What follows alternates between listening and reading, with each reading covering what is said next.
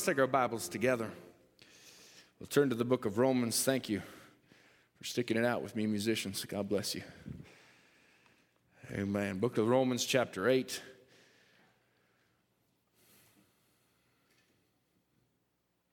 I did forget to mention one thing that is, if you do sign up for acting, um, you will be uh, also involved in helping write the script, tweaking it to whatever the likes of your character, what you feel it should be, just so you know. Amen. Romans chapter 8. Let's just bow our heads together and have a word of prayer. If you want the Lord to speak to you tonight, why don't you just show him that and raise your hand and say, Lord, why don't you come by my way? Heavenly Father, Lord Jesus, my own hand is raised. Lord, I want you to come and speak tonight. Father, don't let it just be the words of a man, but Lord, we know you're real. You're the same yesterday, today, and forever. You are God and you change not. And Lord, if we could just surrender lay down our own will, Lord, and let you come and have your way. Lord, nothing is impossible with you. Amen. Father, I pray, Lord, that you would just come and speak to the needs of these young people, Lord. And Lord, would you just uh, speak to our hearts, Lord God? Answer the questions we may have. And Lord, just move on our hearts, Lord, to cause us to drink, Lord, from the well of grace, Lord, that's flowing out from Calvary, Lord. And Father, we just love you. We want to commit the service to you, the word that we read that is very precious to our hearts, Lord. We ask that you'd make it live within us. Father, we love you now in Jesus' name. Amen. Amen. Romans chapter 8. I've told Brother Isaac we're not going to put the words up on the screen, so we didn't do a sword drill. We didn't do anything like that. So this is your sword drill. Keep your Bibles handy. Romans chapter 8 and verse, uh, let's start at 14 actually. Verse 14 says, For as many as are led by the Spirit of God, they are the sons of God. For ye have not received the spirit of bondage again to fear, but ye have received the spirit of adoption, whereby we cry, Abba, Father. The Spirit itself beareth witness with our spirit that we are the children of God. Wonder if we could read that sentence together, starting at that. That we are the children of God. And if children, then heirs, heirs of God, and joint heirs with Christ, if so be that we suffer with him, that we may also we may be also glorified together. Amen. May the Lord blessing to the Lord. You may have your seats. Amen. As you can see, our, my title up there, this is really the start of, of young people's this year. And as I mentioned, even over the pulpit not long ago, my burden on my heart is that you would know Jehovah as your Father and how Jehovah relates to you that we are the children of God. And I decided to title tonight Our Loving Heavenly Father, because really that's what He is. It's not just that He's a loving Father, but He's our loving Heavenly Father. And furthermore, love is goes beyond what, as we know, as we most of us have been in the message a long time, or we've, we've followed this way and we've read our Bibles and we've read the writings and the message of William Branham, the prophet to this day, and we know that love is not just a doty love that just comes down and it is just, oh, everybody's okay and everything's wonderful and we just love everybody. That's not the love of God. That's human sympathy and human compassion. But the love of God is that God would have compassion on whom He will have compassion, and that He will judge whom He will judge, and that He will uh, help those whom He will help. But uh, for a Father, He's a loving Heavenly Father, and that is that He will correct when He needs to be corrected. And it's done out of love. It's not done out of, out of hatred or malice or entertainment. It's done because He loves you and He wants you to be right. He wants you to do right. Therefore, He has to put you through things or allow you to go through things that are not easy sometimes to comprehend. But He does that because He loves you, because He wants you to know what it is to overcome, and He wants you to have character. He wants you, in other words, what character really is, is it's a victory. It's uh, the fact in order to have a victory, you have to have a battle. Caesar didn't walk in victorious into Rome just uh, with nothing. No army behind him, no battle scarred veterans. He just walked in when he said, I'm victorious. No, there was battle scarred veterans to prove that he had fought a battle. There was, there was prisoners to prove that something had happened. There was territory that was taken. There was people that perhaps were even outraged because their territory they felt was taken off of them. But he had to fight a battle in order to get a victory to become the man that we all know Caesar to be, whether we know him to be good or whether we know him to be evil. That's not the point right now. But rather for you, there has to be battles faced in order for you to have character. There has to be trials. There has to be trouble troubles, there has to be hard times, there has to be correction in order for you to have the character of Christ, in order for you to know Christ who uh, learned obedience through the things that he suffered. It wasn't just that he was born a perfect birth, he was. But yet he had to learn, he had to go through a childhood, he had to go through being a young person, he had to go into his adult um, his adulthood until finally he got to a place where his ministry, his earthly ministry, began to start at 30 years old.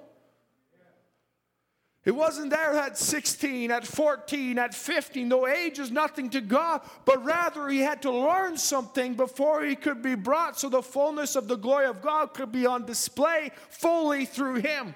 He had to suffer. Amen. But now in Romans chapter 8, we read, as we read in verse 15, says, We have not received the spirit of fear again, or a fear of, fear of bondage again to fear but we've received the spirit, the spirit of adoption whereby we cry, Abba, Father, which is to say, Father, Father. So now, it, the new birth or receiving the Spirit of God to birth you, it isn't the spirit of fear or a fear that God would crush you if you didn't listen. It's not a fear that God would, would, would do some horrible thing to you if you didn't obey Him. He says, We didn't receive the spirit of that bondage. That's not the spirit we receive. That's a religious spirit. That's a religious, a denominational even spirit that gets on to people that they feel like if I don't just do it just this way, God will not honor me. But you see, He's a heavenly Father that we read it together. We are the children of God. Amen. I know none of you here, other than myself and Brother Jared, are fathers. So uh, that I know of. So here we are going to talk to you a little bit about being a father. I'm going to invite Brother Jared to come. No, I'm just kidding. You don't make him a little nervous. no, but it, it's, it's something about it's a displaying of a character individual in, in an individual to be a father. But Jesus here, Paul, sorry, begins to write in Romans saying, We are the children of God. We are his children, which means it's not just that we're his friends, it's not just that we're his acquaintances. But he says you have a relation, a blood relation with him. And that it goes, it goes beyond just an acquaintance level, but it's that you are a child of God. He loves you as a child and He doesn't give you a spirit. Could you imagine the childhood? And there's some today that have had a childhood that, had, that, that where they're living in constant fear of their father. He'll beat me. He'll chastise me. He'll just, every time I make a wrong mistake, he just chews me out and he just whips me and all these things. What a horrible thing. What a horrible home to grow up in. God, raise your hand. How many of you would love to grow up in a house like that? Put my hands in my pockets just to prove a point. I would hate it. I would not enjoy it at all. If you give me less volume, brother, on the, on the monitor, that'd be great. As I've said before, I don't like the sound of my own voice. But here, here we, we don't want to grow up in a sound like in in a home like that. We don't want to grow up in a place where our father's beating us and all these things. That's a spirit of bondage. It cripples a child to where they, they, they become crushed and they, they can't properly express themselves anymore because their spirit within them gets crushed because of fear. But, but Paul is writing, I'm just trying to make it very simple to you. Paul is writing and saying, We didn't receive that spirit. That's not the kind of children we are, that's not the kind of father he is. We've received the spirit of adoption. In other words, that God would love us so much that if it was up to Him, He would take you. That no matter of all the things that you've done, let me look at adoption for a moment the way the world looks at adoption. That is that you adopt a child. Okay, and the child is already born to a different set of parents. The child already has what we would perhaps call, they've already got a, a portion of, of, of genetics that perhaps aren't very good. Or some of them are good and some of them aren't good. The child is already born that way. You can't change that. Perhaps he's growing up a little bit and maybe he's a little bit older. I know of a couple personally that, eh, that adopted a nine year old boy. He's already got nine years of his life under his belt, nine years of mistakes, nine years of perhaps bad attitude, nine years of, of bad parenting, nine years of something going on. But still, he's saying that even though you perhaps have gone through years and years of going up in the wrong direction, this spirit is a spirit of adoption where he says, I'm willing to look over all of that to pull you to myself. That I love you so much that I want you to call me Father, Father. I want you to look to me as your Father. Oh, praise be to God. It's a spirit that changes your outlook. Perhaps it changes you from being one who is spiritually orphaned in other words, you got no leadership where you're going spiritually. You don't know what's around the next corner. You don't understand. You say, Well, I was raised in a message home. I got pretty good parents. Praise the Lord. I'm talking deeper than that tonight. I'm going beyond your natural parents tonight into a heavenly father. That he could be our father, our mother, our sister, our brother. Amen. We want to get into all of that eventually. but tonight we want to focus on the father that He is our Heavenly Father.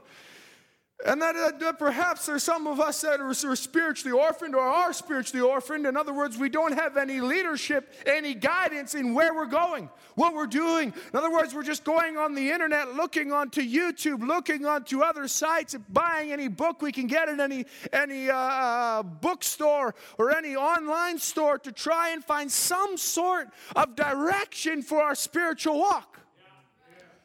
You find a lot of people like that today, that they got all kinds of different books and they're trying to figure something out. And every time they look into the, the, the Bible, they're still confused. Well, because they don't know the author. They don't know the loving Heavenly Father who's there to try and give you guidance and tell you what direction you should go. That's what a father's for. Those of you who have good fathers, that you could go to him even in your own natural life. He's there for a purpose. He's there to help lead you, to help guide you in life. So when you come to him say, I don't know which direction I should turn, should I go to university? Should I stay and work full time in this job? And he would perhaps be able to sit you down and counsel you and give you some advice in what the right direction would be to go. Right? If you're an orphan, you don't got nobody. You're just, I, I hope this is the right direction. I hope this is the right way.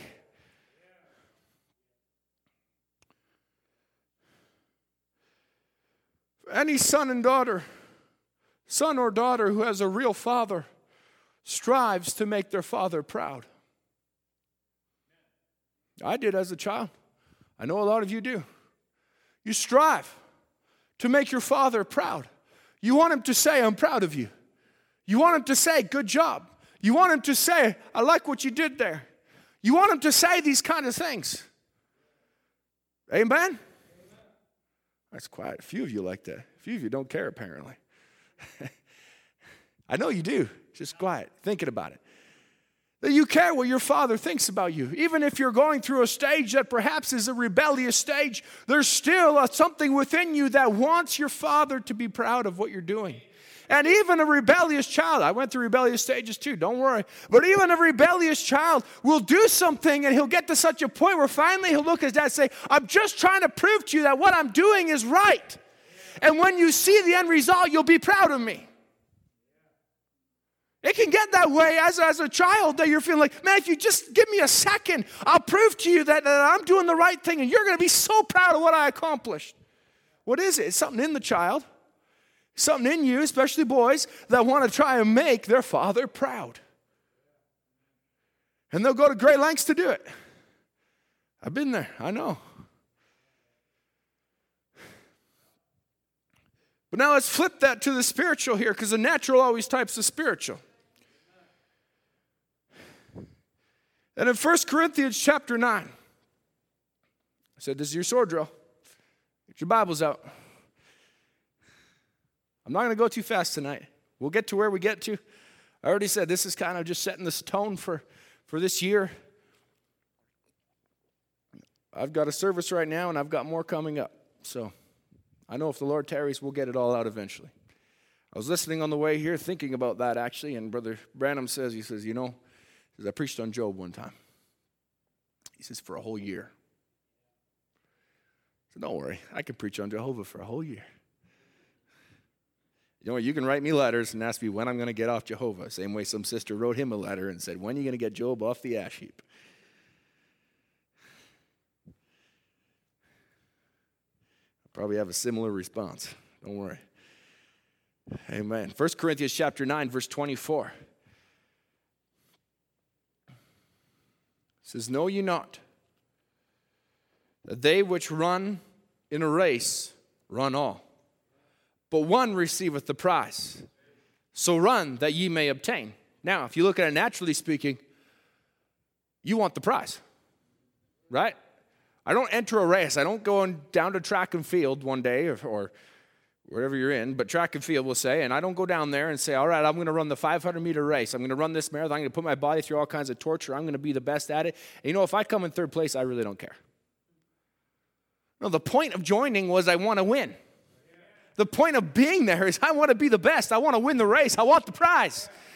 I want to be able to go home and daddy be proud of me, or mommy and daddy sitting on the sideline cheering me on. I want them to say, Go, son, you could do it. You won the race. Look at my son. That's my boy up there on the podium. That's what you want. Or that's my girl up there on the podium. She did it. That's what you want when you play. I play basketball, I play volleyball. I wanted when my dad was there, man, those were the best games ever. I wanted to be the top scoring guy. I wanted to be there. I'd take the ball off anybody. I'd go bulldoze through everybody because my daddy was there. I wanted to make him proud. I wanted to make sure I got home that of the things he taught me about basketball, I said, Yeah, you got that right. I wasn't that good, but I tried. All right. But now he says this that's about running the race, but he says, And every man that striveth for, to, for the mastery of temperate things, for the mastery is temperate in all things. Now, they do, they do it to obtain a corruptible crown. And he's saying this every man that striveth for the mastery is temperate in all things. In other words, if you're going to strive to be the master of something, you're not just going to peak in one thing. You're not just going to be a specialist in, I'm running the 500 meter, but those first 100 meters, I'm going to be so far ahead of everybody else.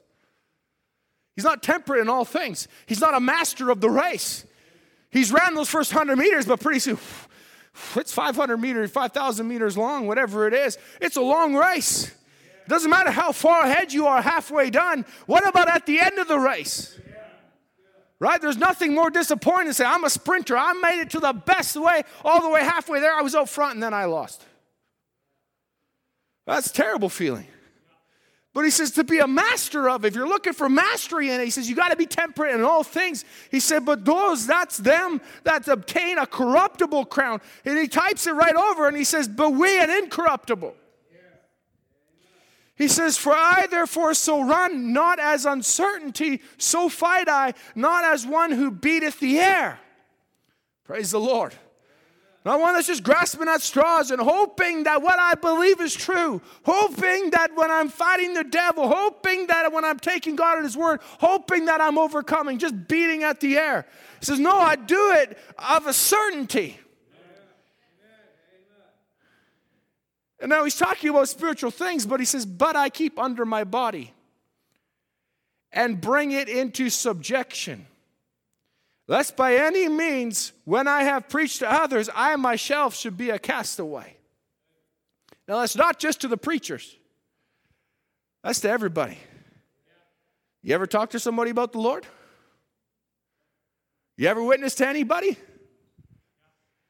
You just try. Go one day. Say, you know, let's let's say you just can't help. You just you're you, you got a spirit on you that just can't help but lying, and you go to witness to somebody. Say, you know, a real Christian shouldn't lie, but I'm a real Christian. He's looking at you like,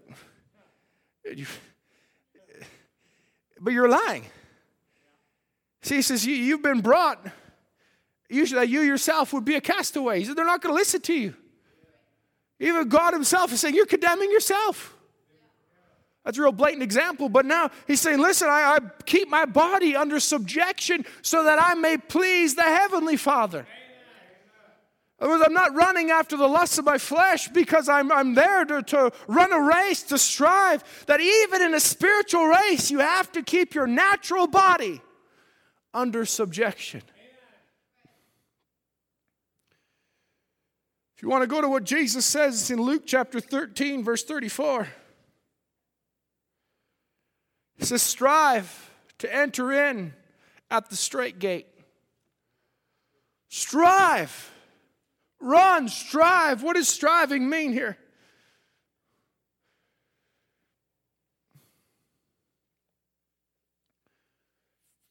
To strive for something is to make efforts to use exertions, to endeavor with earnestness, to labor hard, to, to ap- applicable to exertions of the body or the mind. A workman strives to perform his task before another. A student strives to excel his fellows in improvement. Strive, he says, strive to enter at the straight gate. Try your best. It's exert yourself. It can be very hard. Straight is the gate, narrow is the way that leadeth to life. Broad is the way that leadeth to destruction. You can roll down the hill all the way to destruction. It's not hard. How many ever as kids get up at the top of a hill and just roll down it? Yeah? Oh, you guys are all like sophisticated around here. Nobody's done it. Come on, how many of y'all got up at the top of the hill, done tucked your arms in and pff, rolled on down? As a kid, that's like, this is the greatest thing ever. I'm dizzy. Everything's awesome, right? That's, a, that's the way a kid thinks. That's the way it is to the way of destruction. You don't have to strive. I, I got children, I got, a, I, got a, I got a sledding hill in my own backyard. They love sledding down the hill. It's so much fun. But then when it comes to going back up the hill, it's like, Daddy, pull me on the sled. Daddy, carry me. Daddy, get me. But she's getting to the top. Yeah, let's go down again. Woo, this is great. What happened? It's an exertion. It's something that's hard. And for them, you know, as they say, when I was a kid, the snow was up to here, right? Well, yeah, because they're this tall, and the snow is up to here on them. So to them, I mean, they're going through the snow like this. It's hard. It's an exertion. It's it's difficult. Sometimes that's the way it is as a child in the Word of God. That you look at someone that's been preaching a long time, longer than I've been, you're like, man, he just knows his way in and out of the scripture. Everything's wonderful. This is amazing. How does he pull these things out of the Word of God? Why? The snow's not up to here anymore. It's gone down a ways. He's gotten taller a bit. But when you're just a child, he's like, man, this is so difficult. But it says, strive.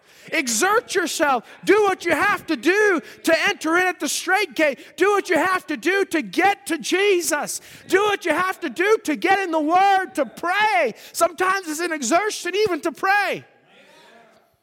Anyone that's ever prayed knows that. It's an exertion sometimes. Brother Andrew, all I'm doing is getting on my knees and praying. Yeah, give yourself five minutes, you're asleep. You don't have to put your hand up, but I'll be honest, I've done that. Like, oh, I, I got to pray so bad. You get on your knees. Then you wake up two hours later, like, I prayed for two hours. the Lord knows. No, you didn't. You slept for two hours. All right, we broke the tension. Good.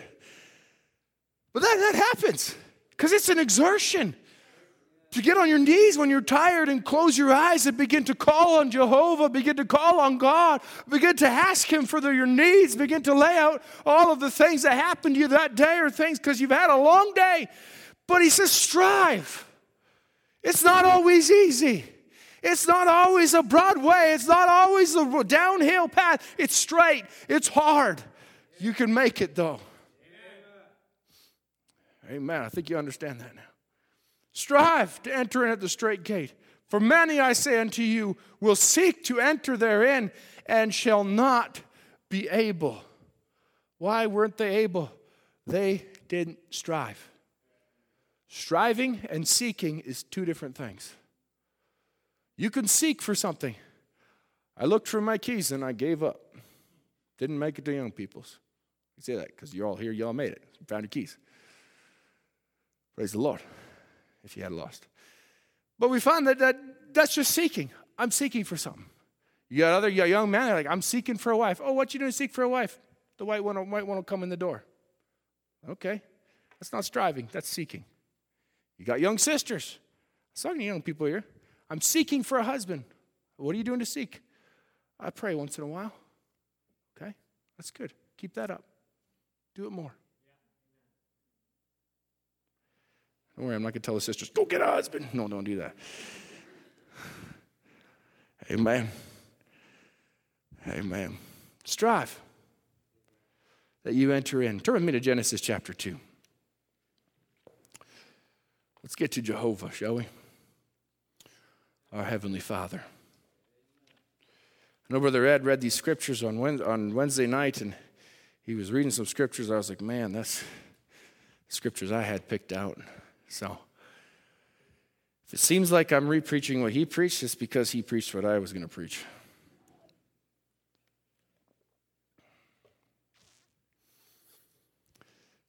Genesis chapter 2 verse 3 says in God, we could read through chapter 1. I'm sure there's, everyone here has read Genesis chapter 1 at least once. Amen. But you've read through at least that many times, and you know it just says, and God created, and God created, and God created, and God created, right? But now it comes down into chapter 2 and verse 3 it says, And God blessed the seventh day and sanctify it, because that in it he had rested from all his work which God created and made. These are the generations of the heavens and of the earth when they were created in the day that the Lord God, now it changes, right? It was always God, God, God. Now it's the Lord God. And it begins, it stays that way now. The Lord God made the heaven, made the earth and the heavens, and every plant in the field before it was in the earth, and every herb of the field before it grew. For the Lord God, the Lord God, had not see, caused it to rain upon the earth, for there was not a man to till the ground. But there went up a mist from the earth and watered the whole face of the ground. And the Lord God formed man of the dust of the ground and breathed into his nostrils the breath of life, and man became a living soul. Now, this is the moment here where God, or as we should say, the Lord God, He created the body. As our, our bodies are made out of 16 elements, where the, it's just the dust of the earth that our bodies come from. That's why we eat things that came from the earth. Something has to die in order for you to live right? Whether it be a plant, whether it be an animal, whether it be whatever it may be, something that was alive has to die so you can consume it and eat. It's so that you can have life. It, that's, that's the way it is. Why? And all of those things, they came from the dust of the earth. No matter what they were, they came from that, and then they, they, they came and they lived, and then they died, and this, so that you could come and you could eat more dust of the earth. It's true. So next time you're eating that amazing salmon fillet, it's just dust of the earth or that beautiful steak that you like, it's just dust of the earth. Change the taste a little bit for you. Doesn't seem so nice anymore. But that's what it is. But, uh, but God, so what did He do? He took out of the clay, took out of the dust, and He created man a body so He could step in, and man became a living soul. But in all of this, it was the Lord God. In other words, it was God. The Lord God is to say Jehovah. Genesis 2, when He made man, He said, I'm Yahweh which is the Hebrew, Jehovah. What did it mean? I am the all existence one who made and has created something off of myself to be a son of mine. Okay, so this is the very first time that God changes his uh, how he is known. That God reveals himself in a greater way. It was always God, this great God up here. But now he says that he's coming down as Jehovah, as Yahweh, that he's created something off himself. And what's the first thing he creates? A son. As the Lord God, he begins to, he breathes into the dust and he creates a body so that he could have a relationship with children. So God's an incredible father. He's had 6,000 years of experience. Plus, he's eternal and he knows all things and he's omniscient and he's on, and I would go on and on and on. But he's a knowing father, he's a loving father. But here he created a son. Where he says that he had created something off of myself to be a son of mine, or a temporary, or an amateur little one of mine. Oh, glory. He gave man, Jehovah means that he gave man to be an amateur God because he is Father God. He made a man an amateur God, so he isn't self existent anymore. When the Bible says in chapter 1, God created, that's actually saying Elohim created. The self existent one that he was alone with his thoughts and he was there. He was the Elohim. He was self existing, but it goes beyond that now. He begins to reveal himself in a deeper way, which is to say, I am Jehovah, I am Yahweh. He exists with his family. Now he's Jehovah, one who exists with his family. What was his family at this moment in time? It was a son. And he was both male and female still at this moment in his spirit. Then he says, God made man to be the predominant over all the earth. He had dominion. He was, uh, he and the earth was man's dominion. So that scripture says, then if that was his dominion, then he was God over the earth. He could speak and it would be so. He could speak this and it would be so. Oh, there he is, God, Jehovah, the one who once existed in self existence, but now exists with his family, and his little ones are with him. That's Jehovah. Praise be to God that He's no longer God way up yonder, Elohim self existing in some other stratosphere somewhere. No, He's Jehovah, God existing with His family. In other words, He has an interest in a relationship with His children. Now let's jump down, if you would, with me. You're still at Genesis chapter 2, open and verse 18.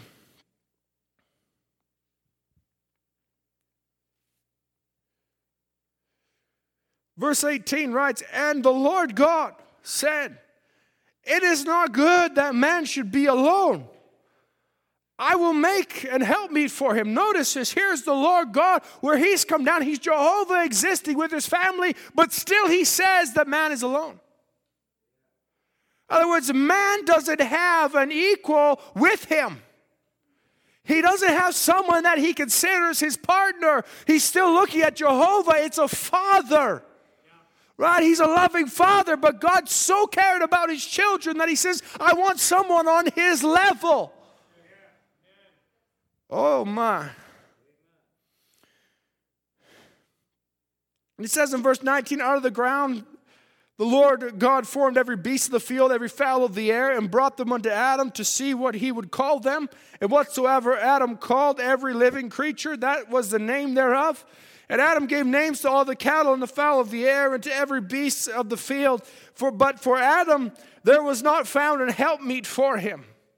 Notice it says that out of the ground God formed every beast. So, in other words, the very first being that he created was man.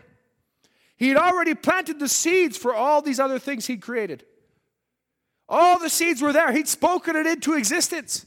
Just the same way, on the sixth day, he created man. Then on the seventh day, he rested. Then after that, he then formed a body for that man. Now you come down so much later, now he creates the bodies for the dog. He creates the body for the cat. He creates the body for the cattle. He creates the body for the birds, the robins, all of these things. What is it? See, God, He's coming in and He's bringing it to Adam saying, Are these your equal? And Adam's going, There's nothing here for me. I'm naming it all, but none of these are my peers. Let me just say this for a moment. He had a dog, he had a cat, and I'm sure he enjoyed them. I'm sure he enjoyed the cows and the pigs and all of these things. They were an enjoyment.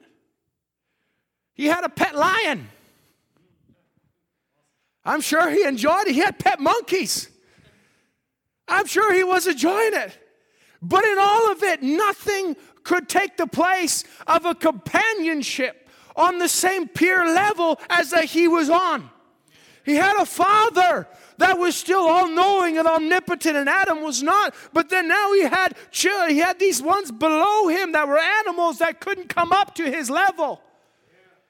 Even the serpent couldn't come up to his level. Oh, I hope you catch that right there.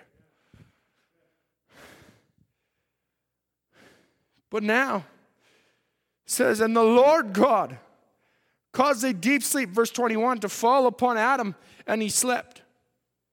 And he took one of his ribs and closed up the flesh instead thereof. And the rib which the Lord God had taken from man made he a woman and brought her unto the man. And Adam said, This is now bone of my bones and flesh of my flesh. She shall be called woman because she was taken out of the man. Oh my.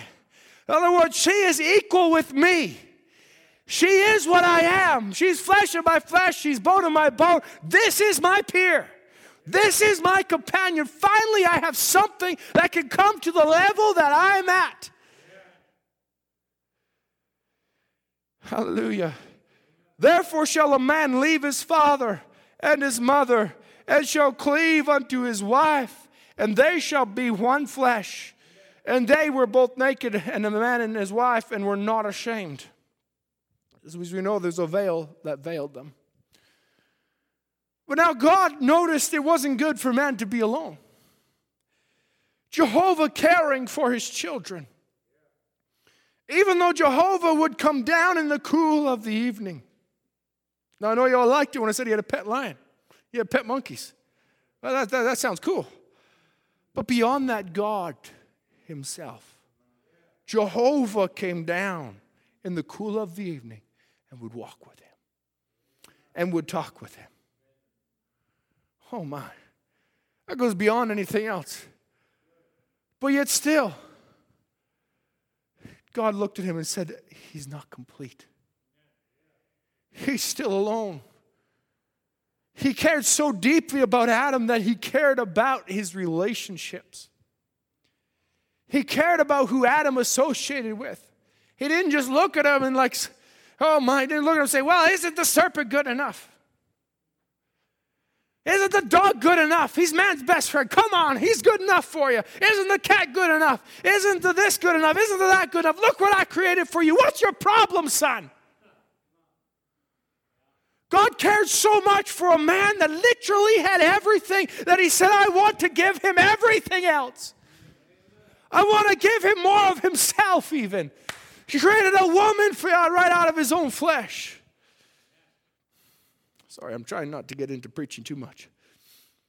I just want to lay the word in for you, and I hope you're catching what I'm saying. He cares about who you associate yourself with. He's still the same Jehovah today. We quoted at the beginning, Hebrews 13 8. He's the same yesterday, today, and forever. He does not change. Praise be to God. In other words, He still cares who you associate with. He cares who you marry. He cares who your best friend is. He cares who you think your enemy is. Oh, yeah, He does care who you think your enemy is. Adam and Eve had no idea the serpent would be so easily caught up under the influence of the devil. They perhaps didn't have any idea that it would be Lucifer that would come down into the garden through a serpent that they trusted in so much. But God cared for them so much. He cared about their relationships, He cared about who they were hanging out with. He instructed them. He said, Oh, you can eat of any tree of the garden, but of that one tree, don't eat of that. He wasn't just a terrible, forgetful father. Just after they'd done eating and after they'd done, done the sin of what they did and we know what they did, but now after they've done, they go, oh, yeah, right. Forgot to tell you. Don't do that. No. He's a loving father. He always gives warning before judgment. He always gives you fair warning to say, don't do this, don't do that, don't do this, because they're, they're, those are things that are appalling to me, and I will have to judge you for them. He told Israel plainly in the laws of, go read it in Exodus, I think it's chapter 28 or around there. Go read it where he says, if you do this, if you do this, if you do this, if you do this, I'll have you kicked out of the land.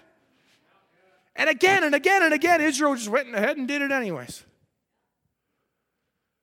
But he was such a loving father, he brought about, what did he bring about? A judge that would come and by the mighty hand, the sovereign, tender hand of Jehovah would deliver them again and deliver them again and deliver them again and deliver them again. Oh, don't be as disobedient children. He cares. Let's go over to Jeremiah chapter 29. Actually, let's go to Hebrews chapter 12. We'll just skip Jeremiah 29. Brother Ed read that one on Wednesday. If you weren't there, I know it's on the podcast.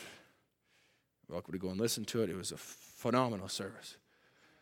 Really, really, I told Brother Ed today, we spoke on the phone, and I said, Brother, you could have taken the crosshairs off my forehead at some point in time. I know if he was speaking to you, I mean, he was really speaking to me. I needed that service. Amen.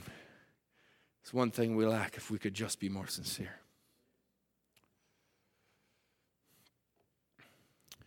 Hebrews chapter 12, he started to get into this, but he didn't get too far into it, so we'll take it up here and maybe we'll close here. We'll see. Whew, getting on time. You still with me? You need to stand up and stretch. These young people's right. We can. No? All right, good. Gave you a chance. Hebrews chapter 12. Verse. Uh, Verse 4 says, Ye have not yet resisted unto blood, striving against sin. Verse 5 says, And ye have forgotten the exhortation which speaketh unto you as unto grown ups.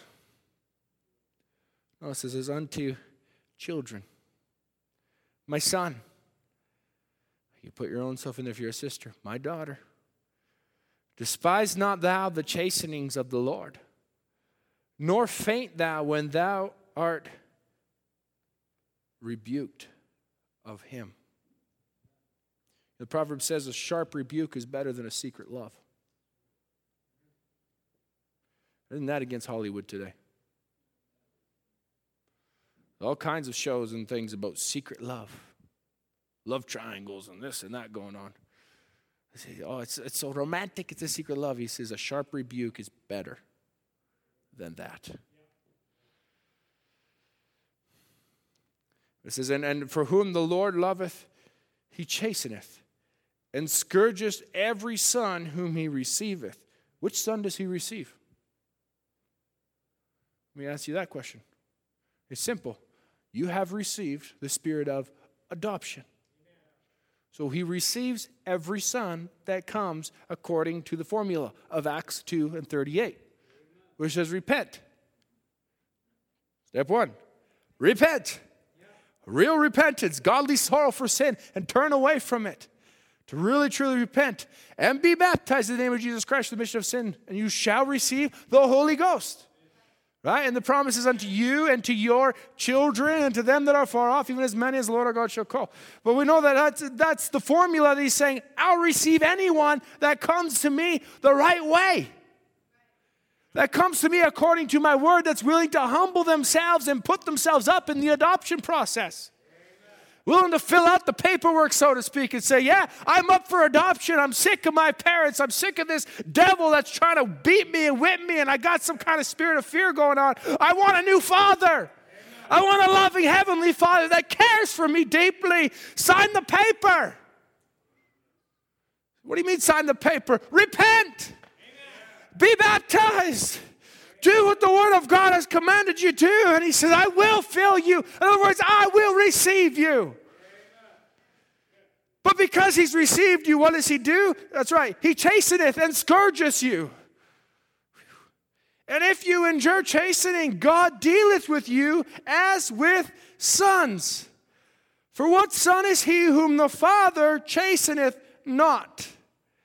But if you be without chastisement, whereof are all are partakers, then ye are then are ye bastards and not sons. Furthermore, we have had fathers of our flesh which corrected us, and we gave them reverence. Shall we not much, much rather be in subjection to the Father of spirits and live? It says, For they verily for a few days chasteneth after their own pleasure, but he for our profit, that we might be partakers of his holiness. Now, now, no chastisement for the present seemeth to be joyous. Praise God. Just go ask Brother Ron Spencer. Isn't it so happy and amazing what you're going through? No, I've heard report after report. It's hard. But God, I'm overcoming by the grace of God. I'm taking God at His word. And you know what? He's been overcoming and overcoming and overcoming. Praise be to God. But He's not going to stand there and say, Oh, it was the most amazing thing I've ever been through in my flesh. No. It was hard. It is hard. It's hard for any one of us that go through things. I've been through things spiritually and naturally that I'm like, man, what am I doing? Why, why is this happening this way? Why, why is my life seemingly upside down?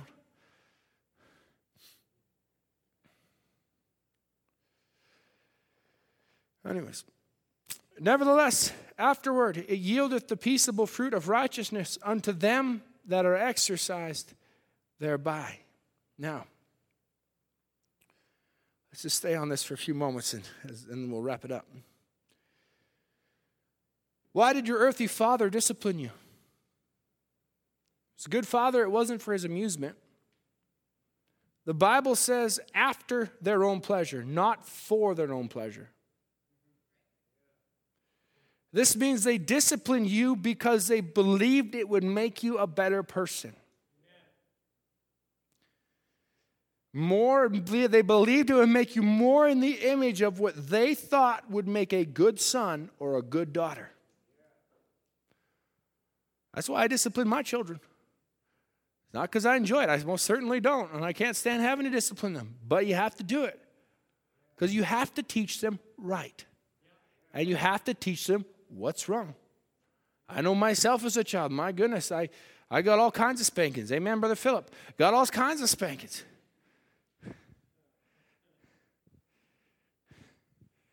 Say it this way I got 11 lashes, save one. With a belt. Just being very honest with you. Say, wow, my, your dad's a terrible person. No, looking back at it, I deserved every one of those. If my son did the same thing, whew, I don't know if I'd stop at 10. I deserved it. But it was for a purpose. Let me tell you something. I've never forgot that to this day. There's never been a day in my life that I've looked at and said, Oh, was there ever a time? No, I don't think my, no. I knew.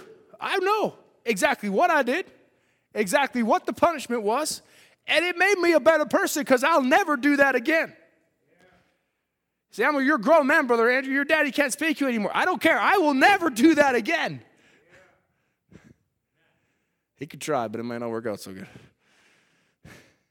But I still, I wouldn't do that. Why? Because it was trained into me. It was something that after his own pleasure, what he thought was the right discipline, and as harsh as it was, I'm going to be honest with you, it was the right discipline. Because I have not forgotten it to this day, and I'm not bitter about it. I'm telling you for a purpose to help you to understand that I needed that. Every spanking I ever got, every talking to, every washing out of my mouth with soap. Yep, I had that too.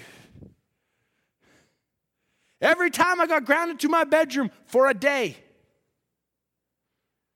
You were a terrible kid. Sometimes God comes by our way. As I said this, I said to a few people, I said this, I'm so happy Jesus came to my ditch. If you want to know who I was as a child, I was not the prim and proper, the best of the best. The, the, no, I was the ditch child.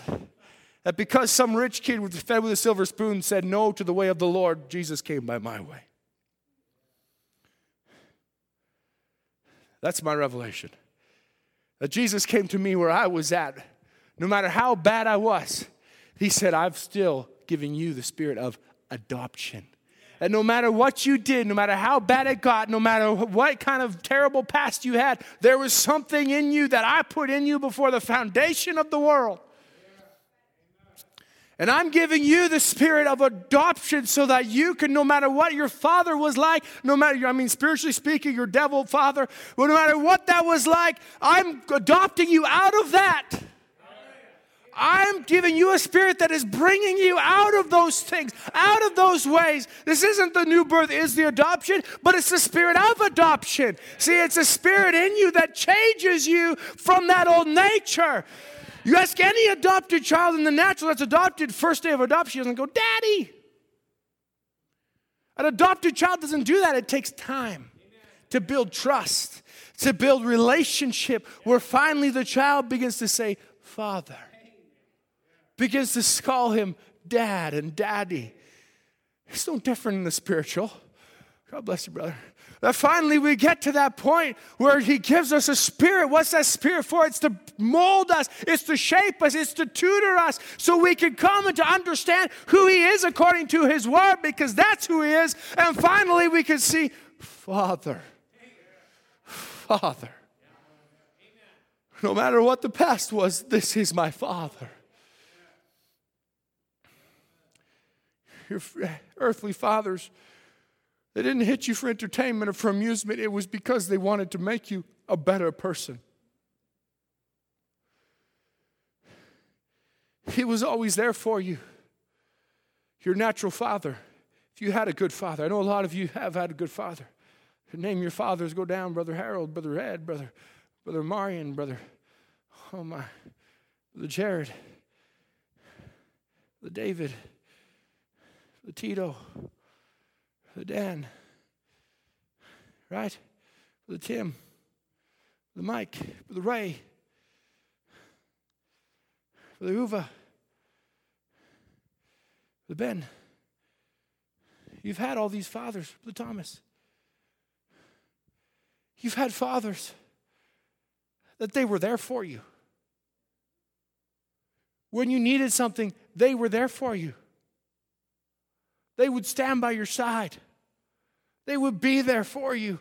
They would be there to, to understand what you're going through, to give you advice in order to even protect you when protection was needed. They were there for that purpose. Maxwell, it's your daddy's name too. I know that because he's junior. God bless you, buddy. He was there for you to give advice, to instruct, to explain why he chastises you. I trust your dad did that for you. That's what a real father does. When I sit down with my children, if I have to discipline them, I don't just throw them in the room. And, no, I sit down with them and I talk with them. Have a conversation with them. Why'd you do what you do? Why did this happen? Do you know why daddy's got to discipline you? You know why daddy's got to spank you? You know why daddy's got to, got to ground you? You know why daddy's got to put you in your bedroom for a while? You know why these things have to happen? Because I have to teach you what's right. I have to teach you that what you did was wrong, and I need you to remember that because otherwise tomorrow you'll go out and do the exact same thing again. Oh, we could really preach on that actually for a few moments, but we won't. So sometimes, sometimes I'll say this to you if you feel like, man, that never happened to me. Let me just put it back on yourself before you start looking at your dad. Maybe you never asked. Maybe you should sit down and ask, Dad, why'd you do this? Why'd you do that? Maybe he's got answers for you that you don't understand. I know it's quiet, that's okay. All these natural instructions from your natural father are for a purpose to make you a better individual because it's simply it is it's simple correction or advice, sometimes it stings a little. A mother's different. A mother's very comforting, very loving in all times. She has a mother's love, it's, it's her baby. Right? I learned that at the graduation. Even though they're, they're graduating, it's still their baby. It's still, it's still that one that I'm holding on to him, I'm holding on to her. That's a mother. That's the way a mother's love is. A father's not like that. Father's not looking at it saying, oh, but that's just my little buddy. You know, he's just perfect in all of his ways. No, he has a purpose that he says, this is what I want my children to be like. I want to raise them in the nurture and admonition of the Lord, according to Ephesians chapter 5. I want them to do that. I want them to have respect for the father and the mother. You say, why are you talking about fathers and mothers? I'm talking about fathers and mothers because it pertains to you according to your relationship with Jehovah.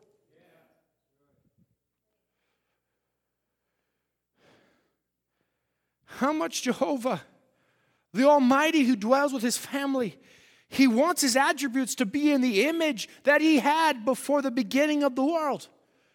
That you are an attribute. If you're predestinated, you're an attribute of God. You were in the mind of God before the foundation of the world, and He didn't have you there as a sloppy whatever flying by the seat of your pants. He had you there as a perfect son or daughter of God. Because you're in the thoughts of God, and God does not have evil thoughts. He says, My thoughts of you are good of an expected end. That's what we were going to read in Jeremiah, I think. But uh, those are the thoughts that he has of you. He has good thoughts because the, the thoughts he has of his attributes are that he wants you to come into that image. So even when there's chastisement and there's things that happen and trials that come your way that seem like, man, God must hate me. Sometimes it seems that way. I know we're all taught right right? We're good Christian children that we don't think that way because mommy and daddy have taught us day in and day out and day in and day out God does not hate you, God loves you. You sat in a message church and you've heard that God does not hate you, God loves you, but there's still times when you get to such a place in your life where you feel like God does not care. But He told you in His Word, My thoughts of you are good. I brought you here for a purpose because I have a good thought about you that I know that if I put you through this, if I make you crash your car and you barely come out the other side, I'm doing it for a reason. If I make you lose your job and you feel like I can't get another one, he's doing it for a reason. If he makes it so your girlfriend or your boyfriend breaks it off with you and you're like, man, I thought that was the one. Thank you. But it just didn't happen. Why? God has a purpose in it. There ain't nothing under the sun that God isn't looking at as a father, as Jehovah, that He's dwelling with His family. Amen. It's okay. You can laugh. Thought it was funny too.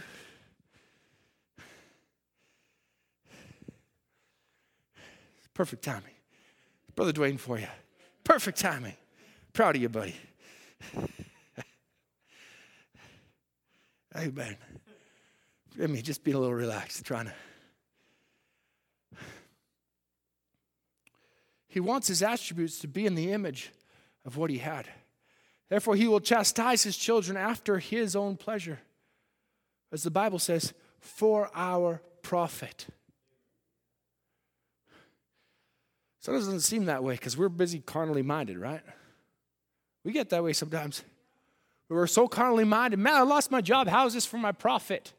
I want profits. I want revenue. I want money, dollars coming in. That's profit. No, God doesn't look at that as profit. No, He has another scripture for that. His Bible says the love of money is the root of all evil. So God never looks at money and says, that's profit. No, God looks on the heart. And He looks at character. He says over here in, in Revelations, and he says it over here in Revelations chapter 3, where he says, I counsel thee to buy of me gold. No, not money, gold. Tried in the fire. Not that kind, but character. That thou mayest be rich and white raiment, the righteousness of God. That thou mayest be clothed, that thou that the shame of thy nakedness does not appear, and anoint thine eyes with eye salve. Seek these things God is saying, This is what I'm looking for. This is profit. This is revenue. This is what I'm looking at as of a good countenance. If you're seeking these things, hallelujah. Jehovah chastising his children for their benefit, to bring them to a place where they, you and I, can best display the nature that we were intended to display. Let me say it this way to help you. You were never intended to display the nature of your natural father or natural mother. That's just the family you were born into. God watched over it all the way down through to make sure you were born into that family so you'd receive a certain something in you, a certain set of genetics in you, so that when He came by your way and His nature came with you, that His spirit would bear witness with our spirit. That's the part there, our spirit, that now is what is what His spirit is coming down, and it is it is uh, uh, filtering through, so that that is what is on display to the world. The way He speaks to you in your heart, that's not on display to the world. That's between you and God. But now it has to come out. And it comes out through your spirit, whether it be words, whether it be a life lived, actions, all of those things. That's how it's displayed to others. It bears witness. A witness is something that is displayed, a witness is something that others can see. Amen.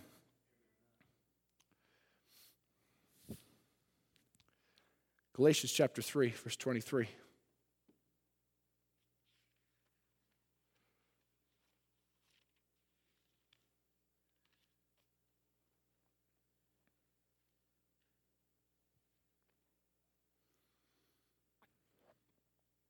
Jehovah, God, Elohim, who dwells with his family. Nope, not Elohim, because that's a self existing one. God who dwells with his family, the Almighty dwells with his family.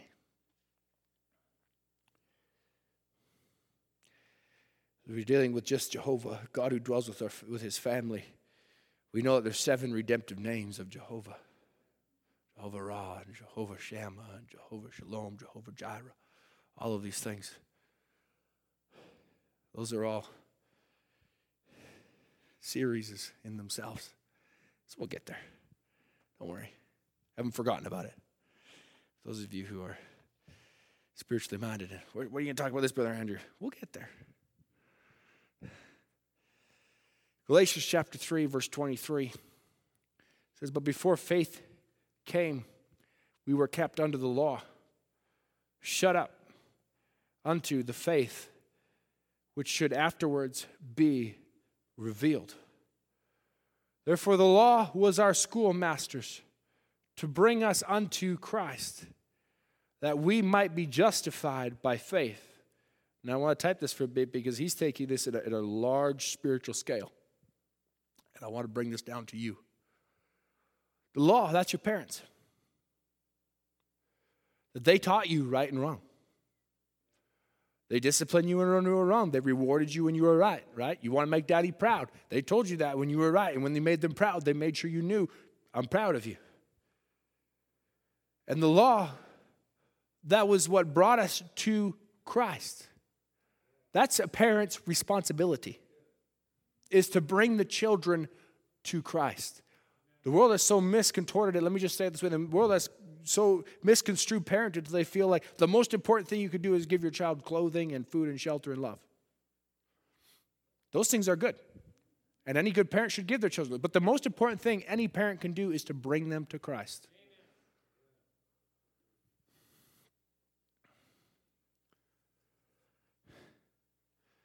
But that's what your parents were there. That was the schoolmaster to bring you there, that you may be justified by faith. Now that's no longer the law. Now that's something in you. That you now have to come, and the very thing that daddy and mommy, the Sunday school teacher, the preacher, the, the songs leader, all of these ones have been teaching you and teaching you, now all of a sudden you begin to take it and believe it for yourself. That you could be justified by faith. But after the faith has come, you're no longer under the schoolmaster. In other words, you could come to a place of faith where you're no longer looking as your parents, as father, mother, as somebody up there, but now it's brother, sister. That's a wonderful thing.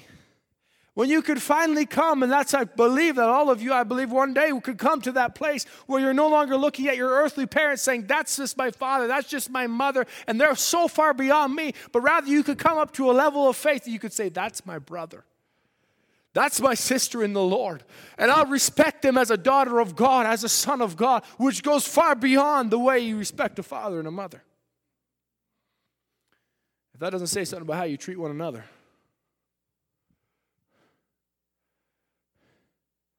because there is no greater respect outside of the respect for God that you, than what you should have for a brother in Christ and for a sister in Christ. Because you're not respecting a person, you're respecting God in them. All right, that was free apparently, because I don't know where that came from.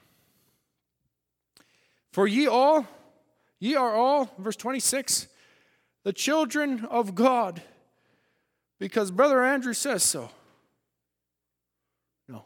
No, not even close. He says, You're all the children of God by faith in Christ Jesus. In other words, it has to come beyond what mommy told me, what daddy told me, beyond the tradition. I was talking to my wife about it today about, about some people that are in the fringes of the message, and they, they said, but she said, but they wear skirts and they don't cut their hair and things like that, and the men are clean. I says, yeah, that's tradition. You can live the message do's and don'ts out of tradition. That's what the Pharisees did in Jesus' day. They had the Torah, they had the Bible that you and I read, and they lived it completely out of tradition. Because Jesus said, He said, on the outside, my, you look great, but on the inside, it's evil. On the heart. But he says, listen, you are all children of God by faith in Christ Jesus. You've got to come to that place where you recognize Father. For as many as you are have been baptized into Christ, have put on Christ. How are you baptized into Christ? In the water? No.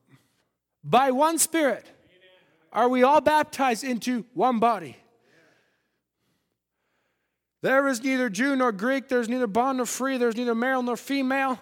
You're all one in Christ Jesus.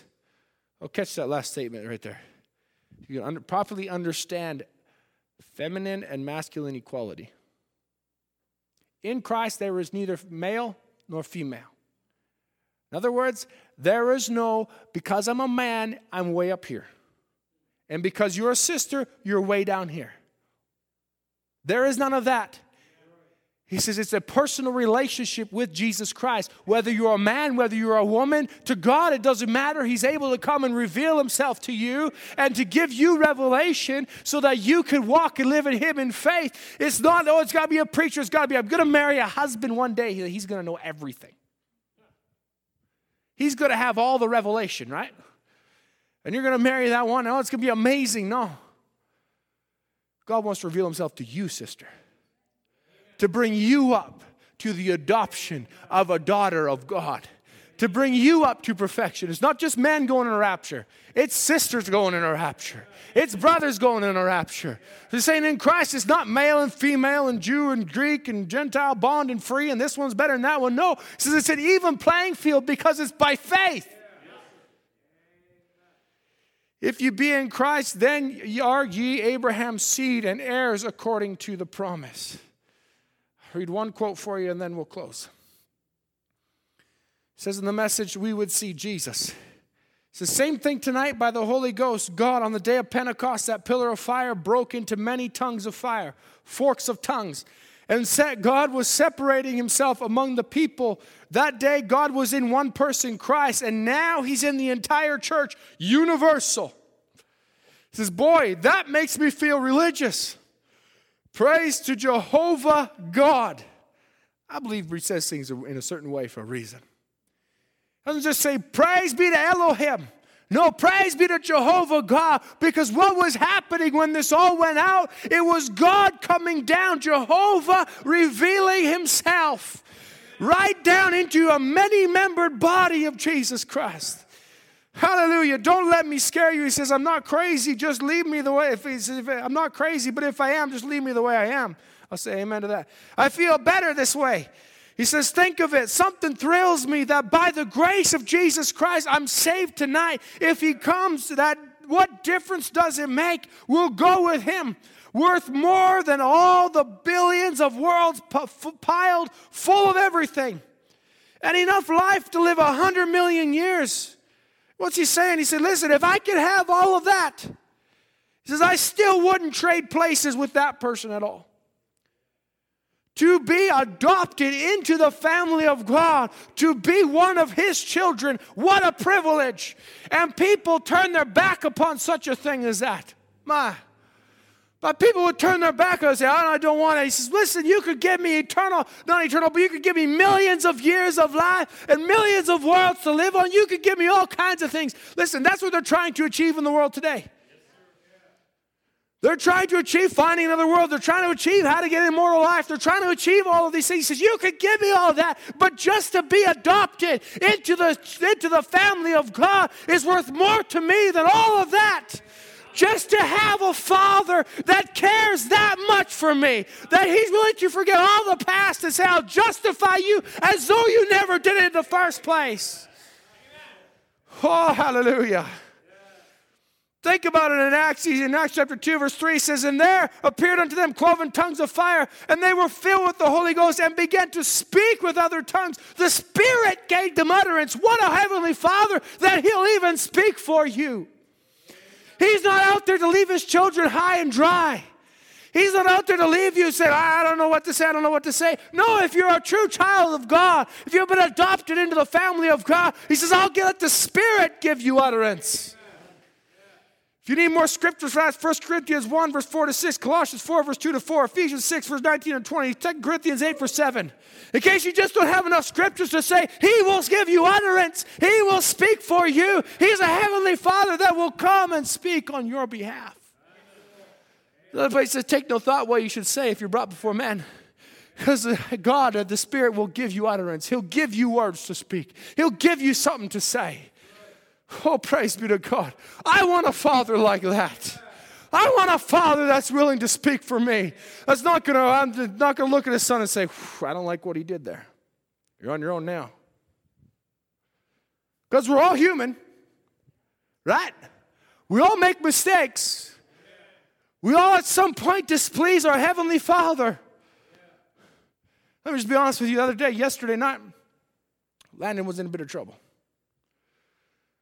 So, you know what I made him do? I was studying for the service. He sat in the chair next to me and studied with me. See, that's not much of a punishment. Well, for a kid, six-year-old kid, he wants to go play. That's boring. But I sat him in the chair. I said, "No, you're gonna you're gonna hear tomorrow's service." And then we got down on our knees and we began to pray. And I don't know if he was listening or not, but I just began to pray. I said, "Lord, I'm sorry that I haven't been a very good son." I'm sorry that I failed you. There's times I haven't made you proud. There's times that I haven't done things right. I've disobeyed your word, and sometimes I've done things that you said don't do. Lord, I'm sorry. I had to bring it to a place with my own son so we'd recognize I've got a father. You've got a father that you have to go to and repent and say, God, I'm sorry. Help me to do what's right. I know you love me and you won't leave me out here to dry, but you'll bring me back to your bosom. You'll receive me because I'm coming with a penitent spirit. Hallelujah. Let's stand to our feet.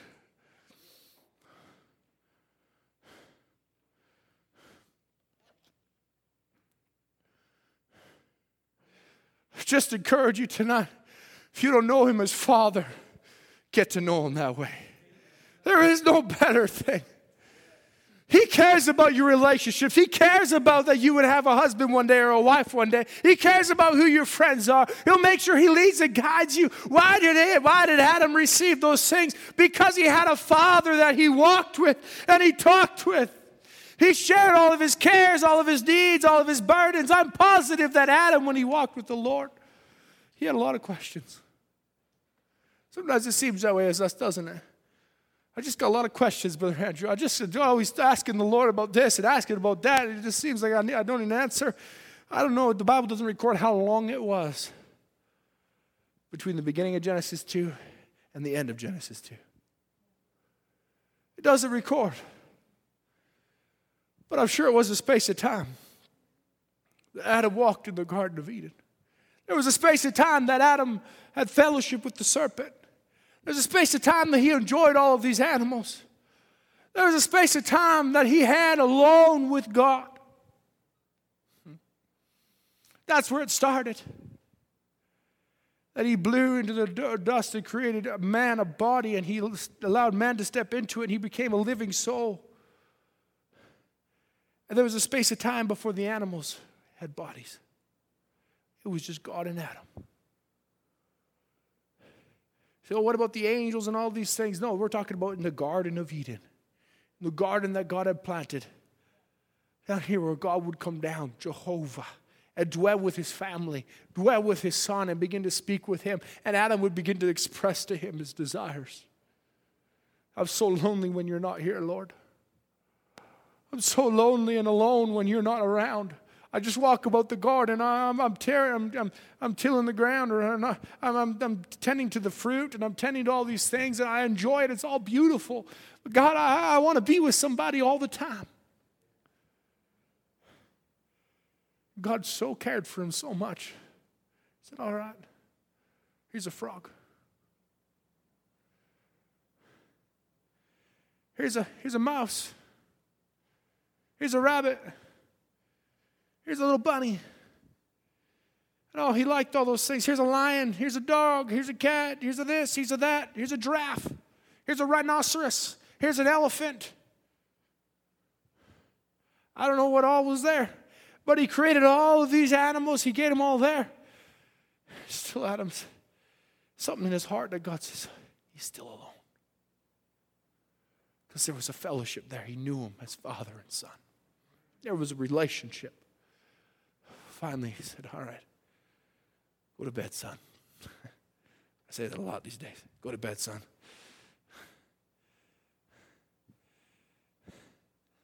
He put Adam into a deep sleep and created a woman because he cared. Because he's a loving Heavenly Father. He loves you.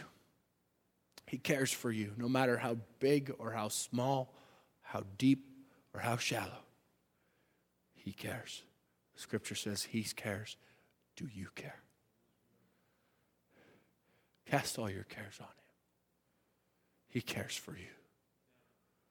Amen. Let's just bow our heads together.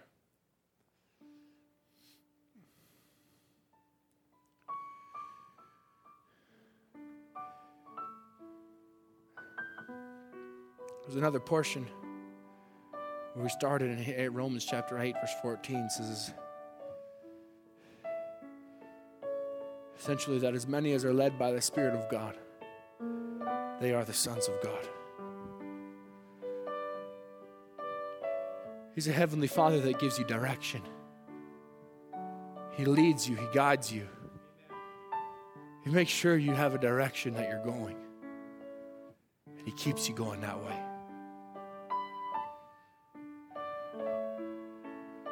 Heavenly Father, Lord, we don't want to say that lightly. Just we say it as some heavenly God out there. But Lord, you're Jehovah, Yahweh. Father that dwells right with your family, right amongst the young people, Lord, that you care for us. You care what job we have. You care what we're studying in school, university, high school, junior high, whatever we're in. Lord, you care about those things. You care about our, our test next week. You care about the things that we're going through. You care about our jobs. You care about our acquaintances, Lord. You care about our companions. You care about our husband, our wife, Lord. You care about these things. This isn't something that to you, you just like, well, let what be, will be. No, whatever happens, happens is not your attitude, Lord. Father, your attitude is, oh God, that you care for us. If we just come to you and cast all our cares down at your feet, you care for us, oh God. Lord, you're our Father. Lord, you want us to come to you. You want us to ask. You want us to wonder, why are you, why am I going through this? Lord, would you show me the purpose? Father, I pray that you reveal yourself to the young people, not just tonight, but this year, oh God, that you draw us closer to you. Lord, that we would be a church on fire for you. I really believe it's you that dropped it in my heart, oh God. There will be youth in the rapture. There will be those that are young people that come to perfection. Oh God, I believe I'm looking at them. Lord, I pray that you would be, they would be real to them. And Lord, you are a caring, loving Heavenly Father that desires to dwell one on one with each one that's here tonight. Father, we just commit ourselves to you. In the name of Jesus Christ, I pray. I have a maker before my heart. And before even time began my life was in his hands. He knows your name. He knows knows your every thought he knows my every thought. He sees each tear that falls, and He hears me when I call. I have a father. He calls me His own. I have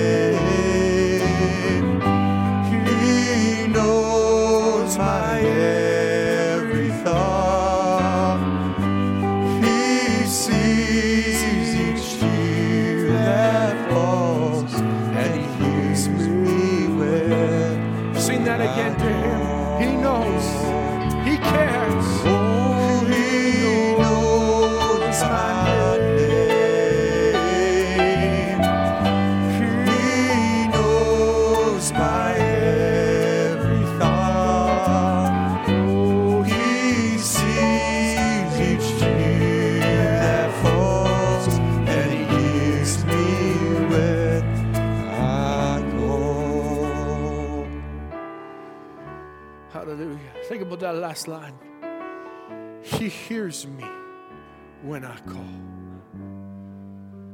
He's listening. He hears from heaven. And He's wanting to answer every prayer. If you just trust, only believe. There's a song that was sung by the Brother Ron Peterson's young people sang it. It was a blessing to me. And he's a good, good father. I'm not going to try and sing it, don't worry.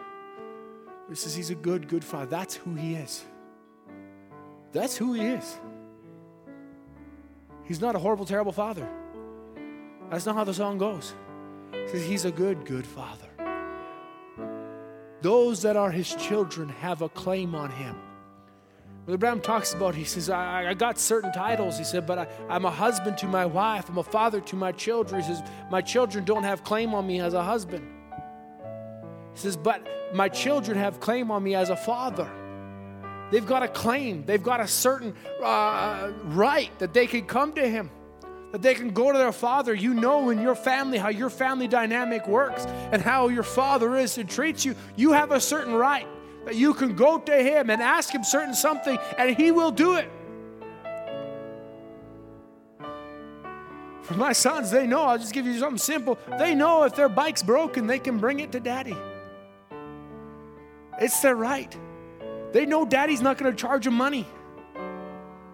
Daddy's not going to make them do chores to fix their bike. It's their right. I'm their father. I want to take care of them. They want a bike. I want to fix their bike. It's something I enjoy doing actually. I love fixing things, building things, and all these things. As a man, I'm that way, but it's something that I like doing. They have a right. But all the time they want to say, Daddy, I want to sleep in your bed. They don't have no right for that. They don't have, they're not my wife. They're my children. They got their own bed. They don't got a right on my bed. Amen. That's how it is. They got a claim on me as father. They can look at me and say, Daddy, I'm hungry. Daddy, I'm thirsty. I need something to eat. I need something to drink. I need a little money for this. I need this certain thing. I need the school supply. I need something. They got a right on me for that. But they're not my wife. They don't got a right on me for the things my wife has a right. You got a right as a child to go to God and say, God, Jehovah, I got a need. I feel a little broken. I feel a little dry. You got a right to come and take God at His word.